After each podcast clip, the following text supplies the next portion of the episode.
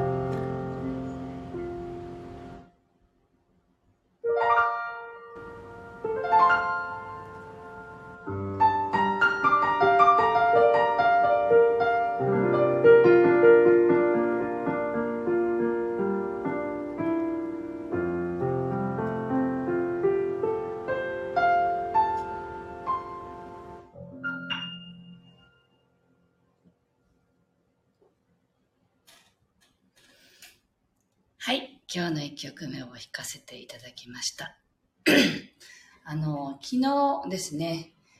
来週の10月5日に予定している女神が目覚めるお話会っていうね、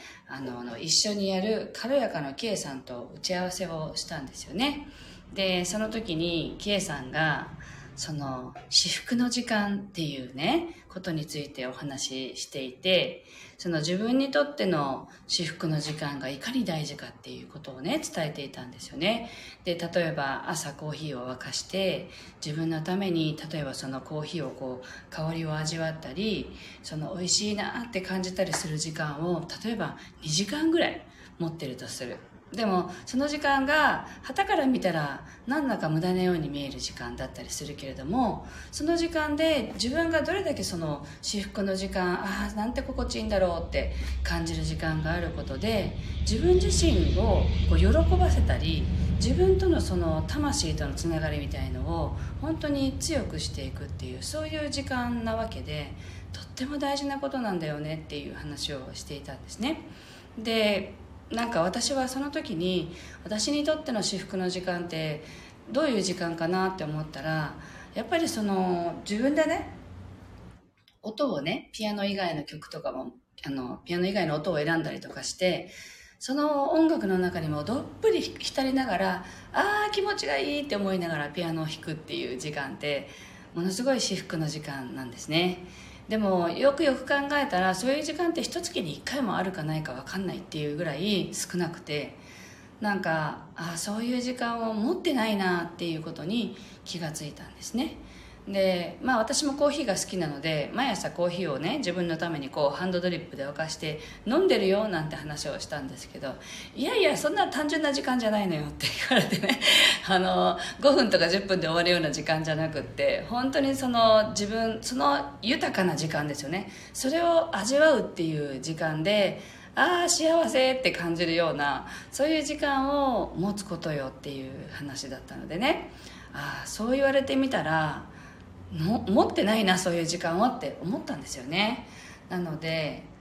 早速そういうね時間を持ちながらゆったりとピアノを弾くっていう時間を持ちたいなって昨日から思ってるんですよね。で、今日は一日お休みなので、この後ゆっくりしながら至福の時間を持ってみようなんて思っているんですけど、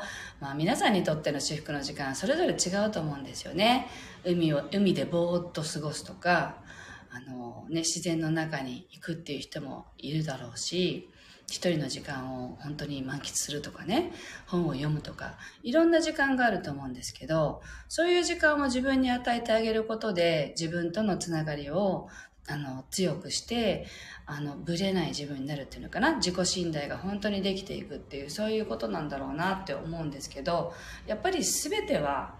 自分だと思うので、自分をどれだけ満たすかっていうことに時間をね使っていきたいですよねっていうお話でした。はい、この中の2曲目は、自分にとっての豊かな時間ってどんな時間だろうっていうのをね、ぜひ考える時間にしていただければいいかなと思います。では弾いていきます。